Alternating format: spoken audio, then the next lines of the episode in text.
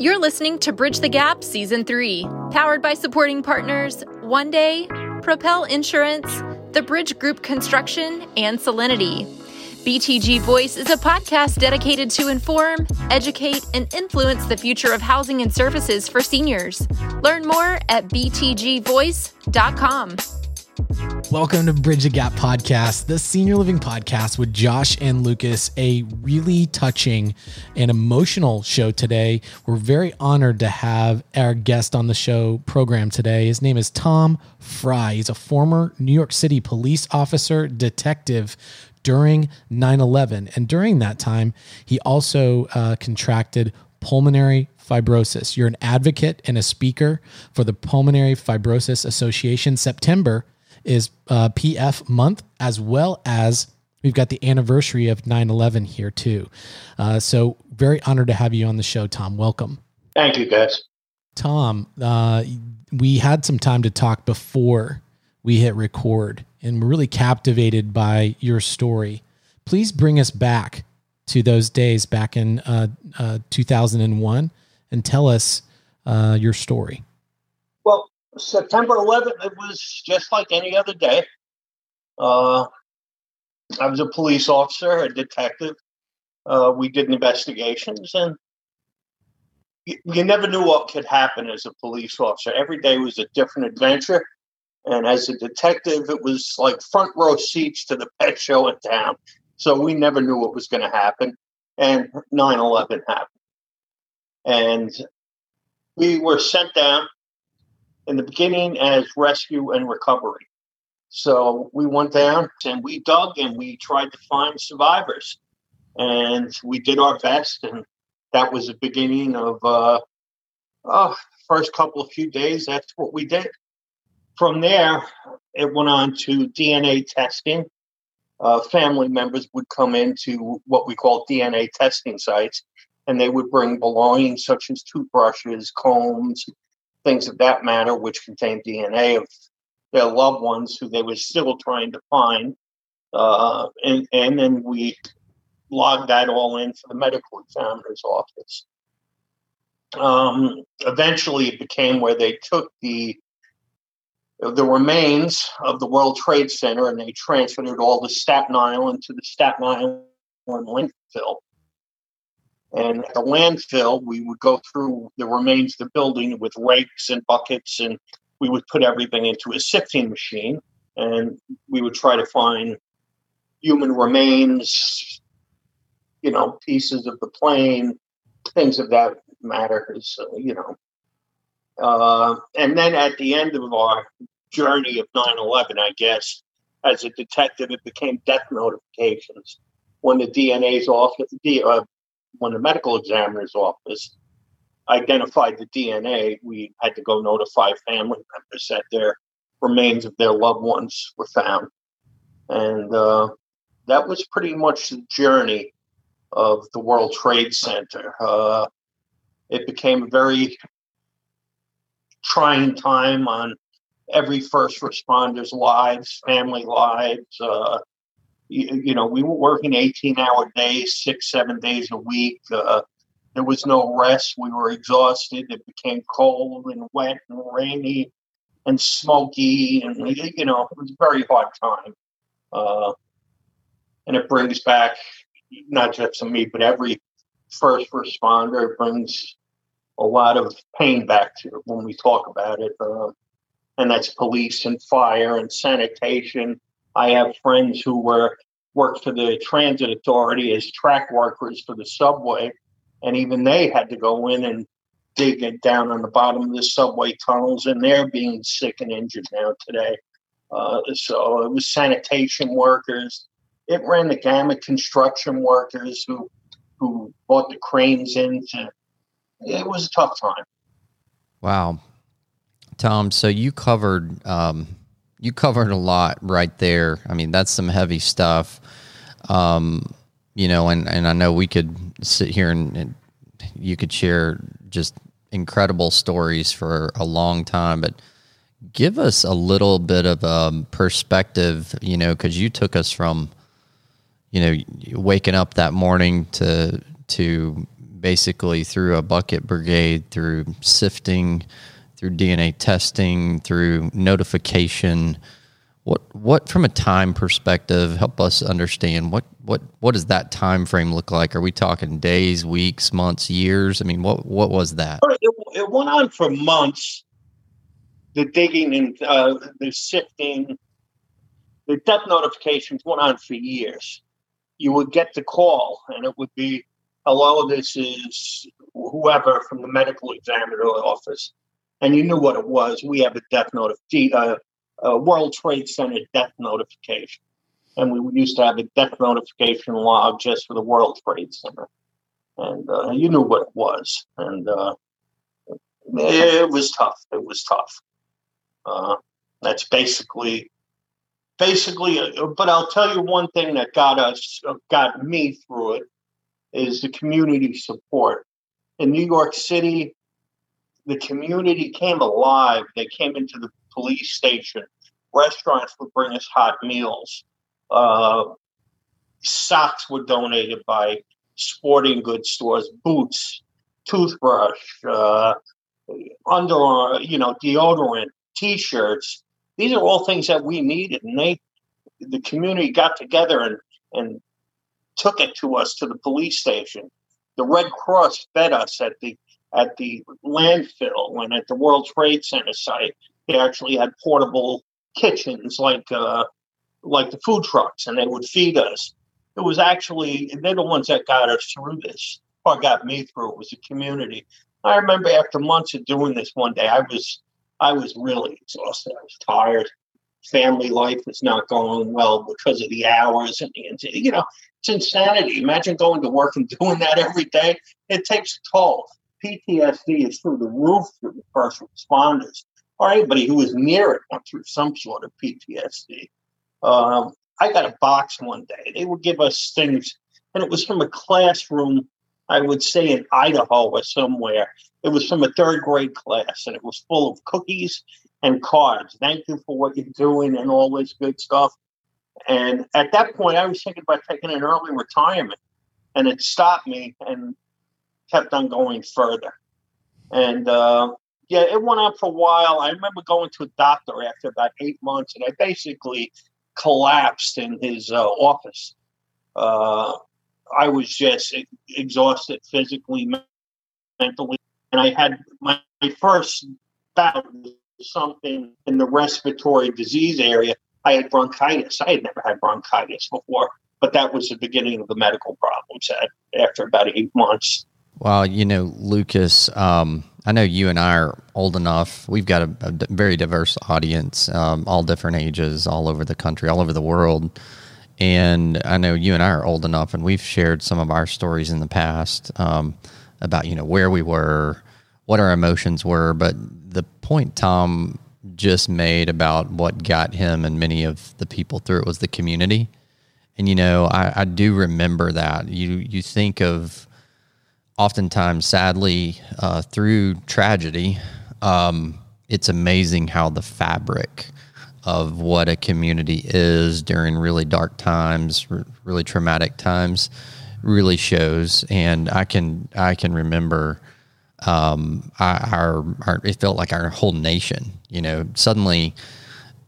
Uh, the things that seemed so important to us when we woke up that morning um, and we thought our whole world revolved around didn't suddenly seem to really matter anymore and everyone's attention turned to what was happening there, the people on the front lines, and it and it stayed that way for a long time. And you know, that's something that um, you know I, I, wish there was some way for us to hold on to that. You know, it's something that our country I feel like really needs right now is to go back to the humanity of of who we are as individuals, uh, not caring about a lot of the the, the nonsense that goes on every day and, and really keeping the important things at center focus, right? Oh, I agree 100% with you. I'll tell you a story, not nine related, related, that really made an impact on me about two weeks ago. And it was something through Facebook. I got a letter through their messenger service. And somebody said, Is this Officer Frey who used to work? I used to have a foot post back in the day. and it was 86 to 90th Street from Broadway to Central Park West. And we had some lower income areas. You went from the richest to the poorest in that area. And I used to have some schools, and I used to take care of the kids on the beat. And uh, one kid was running into trouble, and he came up to me, asked me for help, and I got him a, a job at a, a, local pharmacy. It was Ricky's far, looking good, feeling good pharmacy. And the kid wrote me a letter two weeks ago after after 25, it's got to be over 25, 30 years.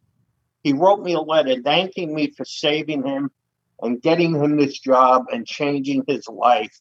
And do you know what? That's better than you could come up with a million dollars. Money doesn't matter. That letter was so, you know, it made me feel like, yeah, as a cop, you want to hear 9 11 stories. I could tell you 9 11 stories in this story. How about kids? I used to have to buy shoes for when they had holes in them going to school, or you buy kids lunch, or a senior citizen that was held up in their apartment couldn't get out and bringing them food, or you know, this is what we ran into on a daily basis. Being a cop is not just crime fighting. But anyway, I don't want to drag you. I could drag you down so many holes. so, but but that really made a difference. This kid's letter to me. 25 or 30 years later. Wow.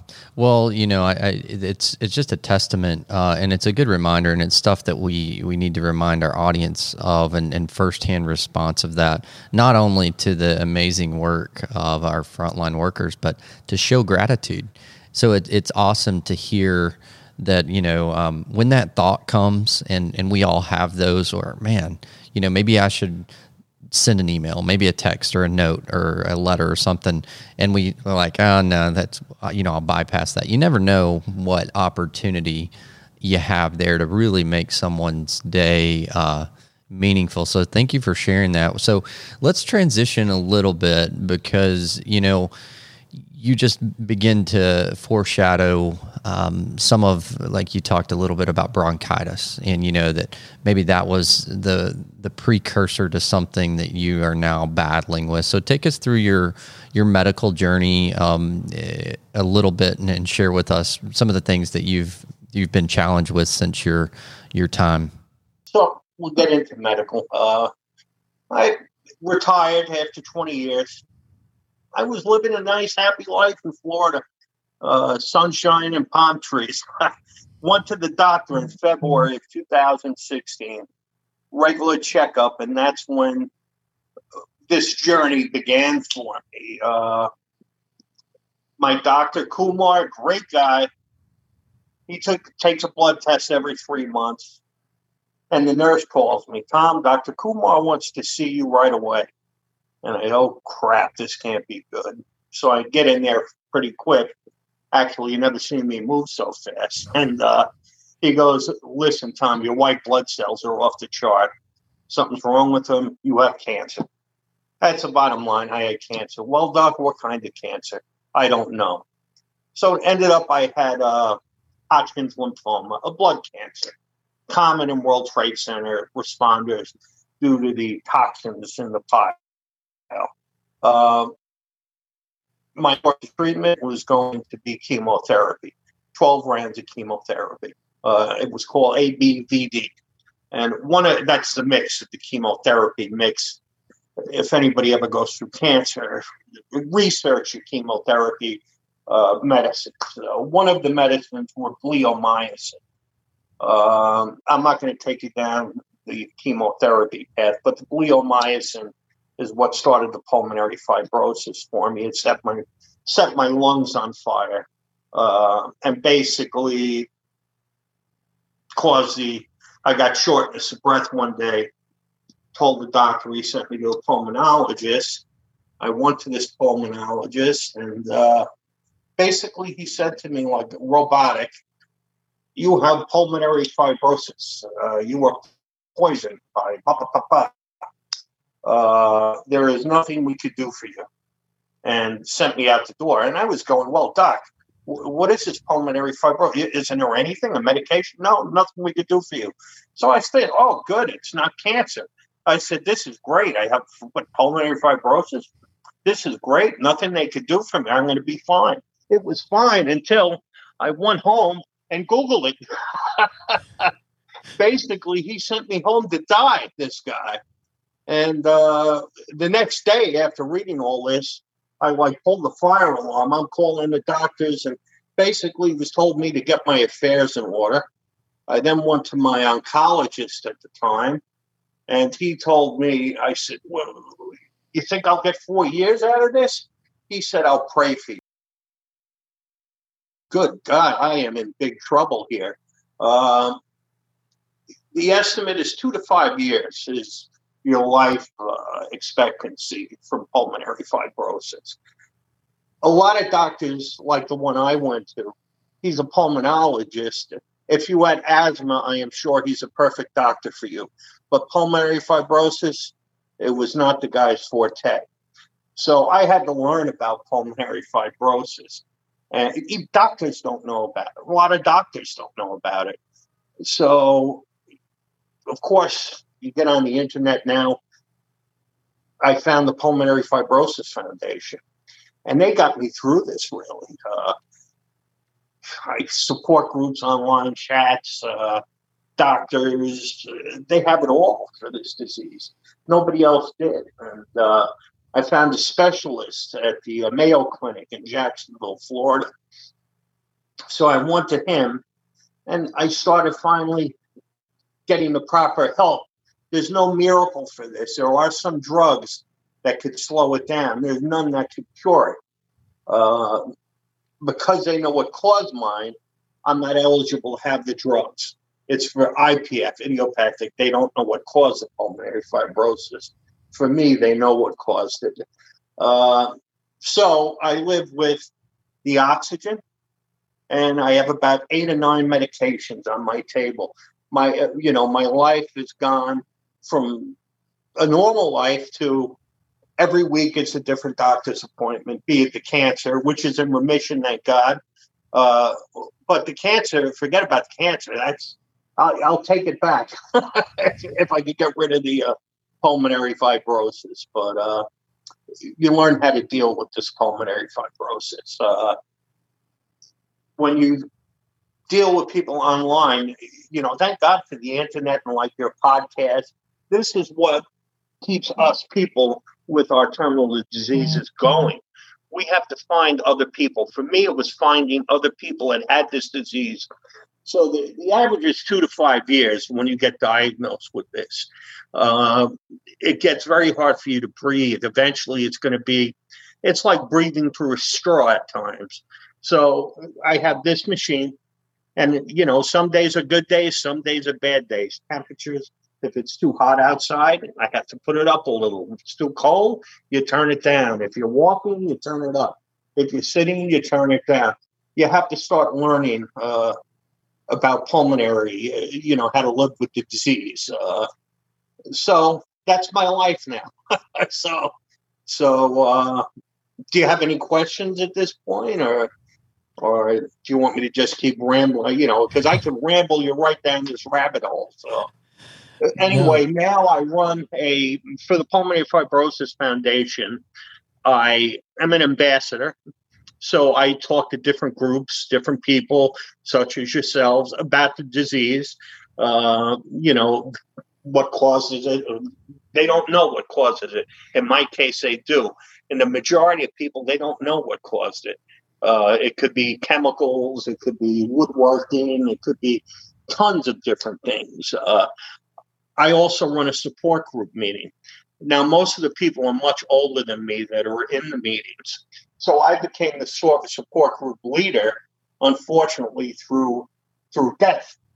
I became, you know, the original founder of our group died, and I was next in line. Uh, and it's it's a tough disease. Mostly, mostly the people are about 20, 25 years older than me that come through the door they're you know uh, learning how to adjust to live with this disease, learn how to use the oxygen tank, I was in a restaurant the other day and I hear this beeping, and it's an alarm that I have on my oxygen machine. And the beep means something's wrong. Either I'm not getting oxygen, my battery's low, the the hose is kinked, and you know something like that. I'm I'm, going, I'm looking at my machine, and it was fine. And a minute later, I heard the beeping again. It's fine. I'm saying, what the hell is wrong with this machine? The beeps are going off. It happens it was an elderly lady on the next table with the husband next to me. And I look and she had the same oxygen machine as me. And I'm trying to get her attention. It was her husband. She said she's deaf. She can't hear. I said, well, her oxygen machine, the alarm's going off. Oh, she's not breathing through the tube right. That's why it's going off. So I said, well, she's got to adjust the tube and this and that. And it turns out she had IPF. She had the same disease that I had.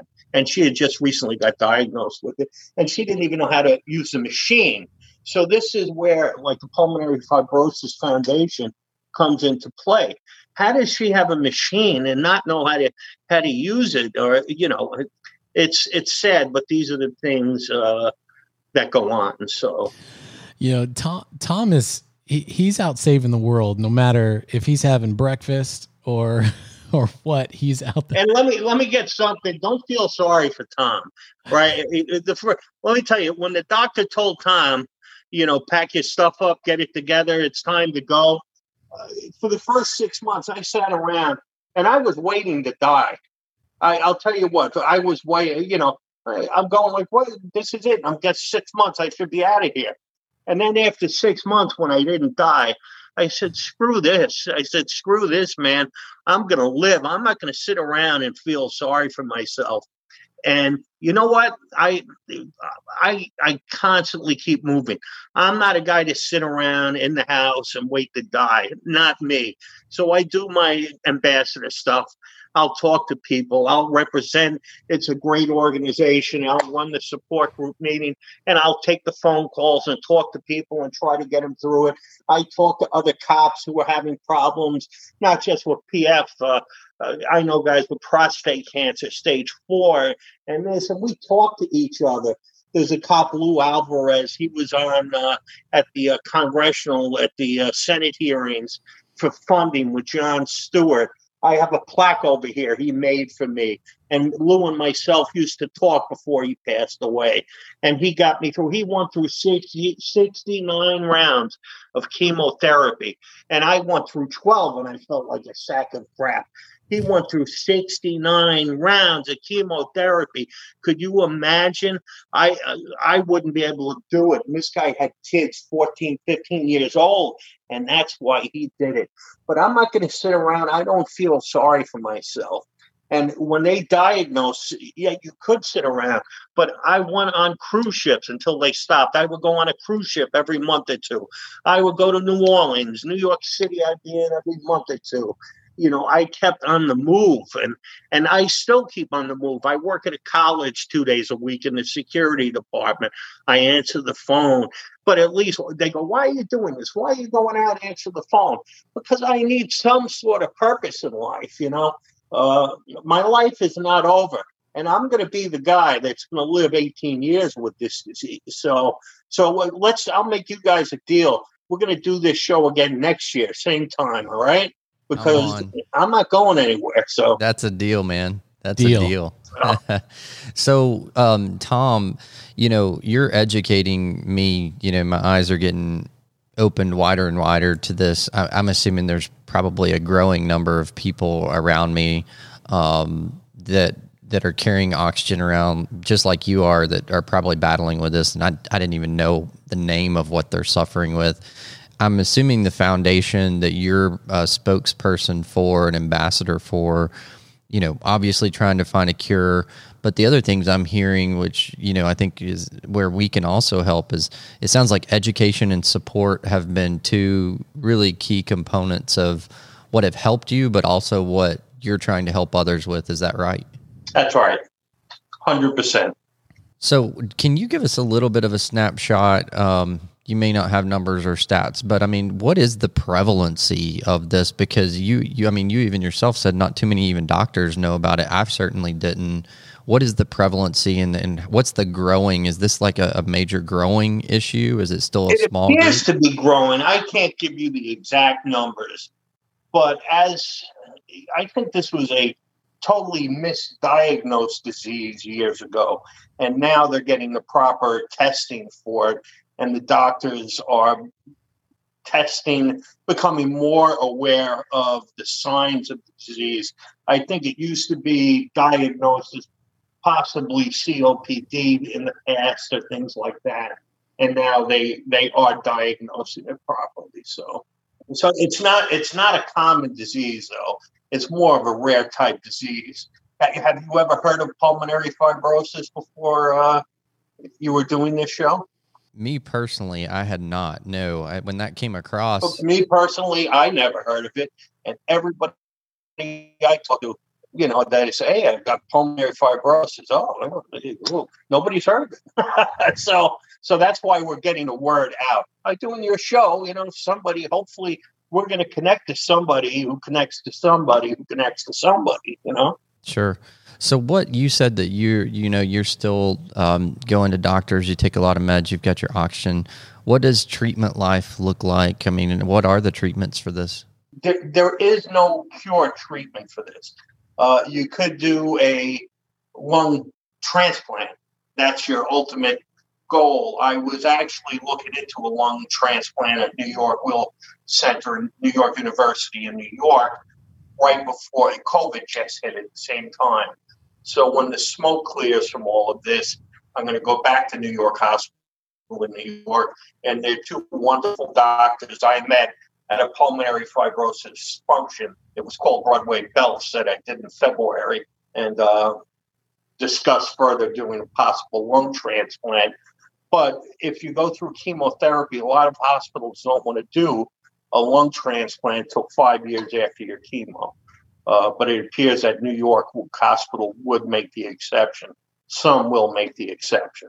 So otherwise, your treatment would be oxygen, uh, steroids, prednisone, and uh, like a Z-Pak uh, type thing. So you're trying to keep your lungs and airways open. Uh, it's very difficult. I can't be in any if I'm around any smells, chemicals, somebody smoking, like somebody smokes, the smoke will go into this machine uh, because this machine is getting air from from the surrounding from the air, you know, and it's going into the machine. So if somebody's smoking, it gets into my machine, and I'll be and taking it into my lungs. If somebody with heavy perfume comes into the elevator I'm in, it's going to get in the machine and I'm going to. So these things could set me off. Uh, you have setbacks. You're going to have good days and bad days. If I catch a flu, uh, the flu will put me in the hospital, which has happened a few times with pneumonia. So, uh, you know, and I've been laid up a few times with that. So I was wearing masks before masks were prevalent. Uh, you know, before they were in fashion, the masks. Uh, I was wearing them before they were in fashion, two years. I used to get crazy looks. I'd get on the airplane, I'd have my oxygen tank.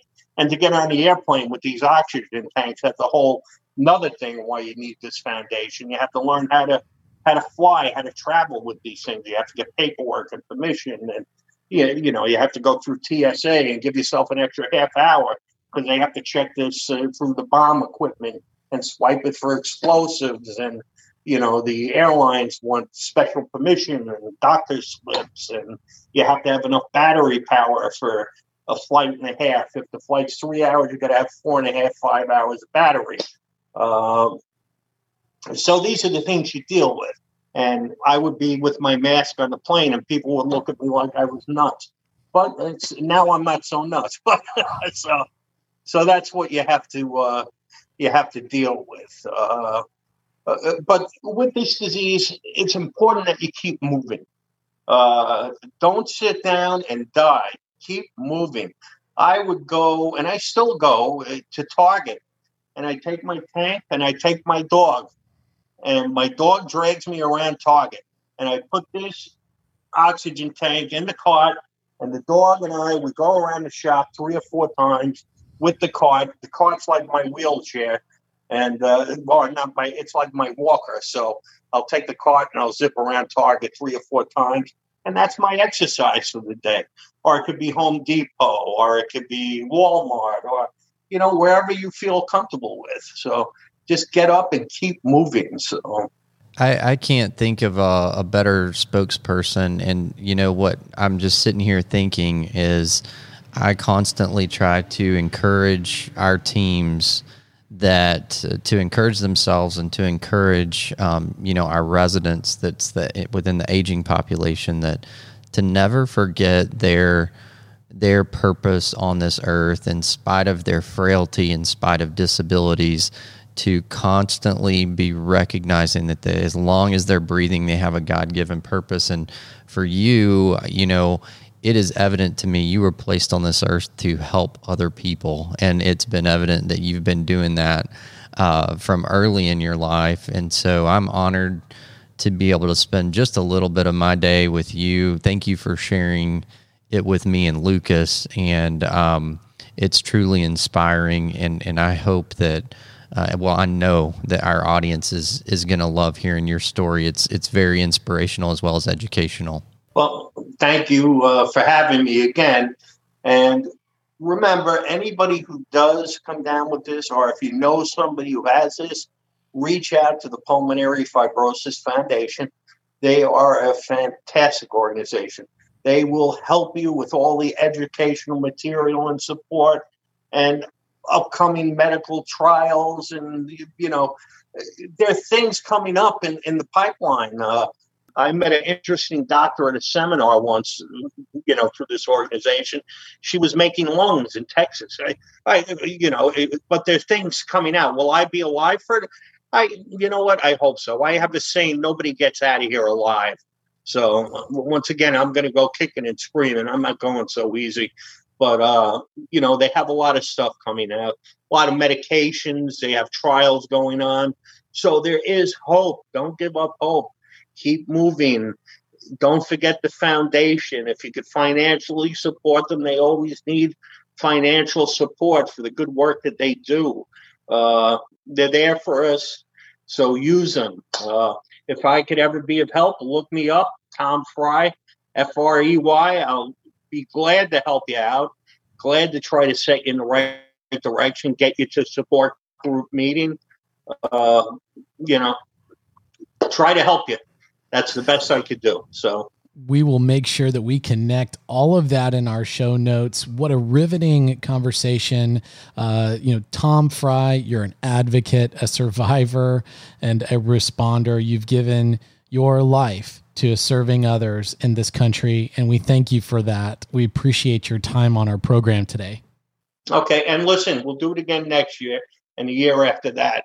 Uh, because once again, I was dead two years ago, according to a certain doctor. I was not going to be here any longer. So we'll keep doing it. We'll see you next year.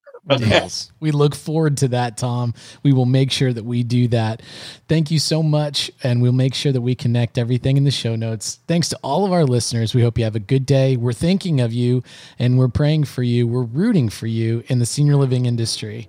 Have a great day. And thanks for listening to Bridge the Gap for listening to this episode of Bridge the Gap, the Senior Living Podcast. We'd love to hear from you, so visit btgvoice.com for all things about the podcast. Powered by supporting partners One Day, Propel Insurance, The Bridge Group Construction, and Solinity.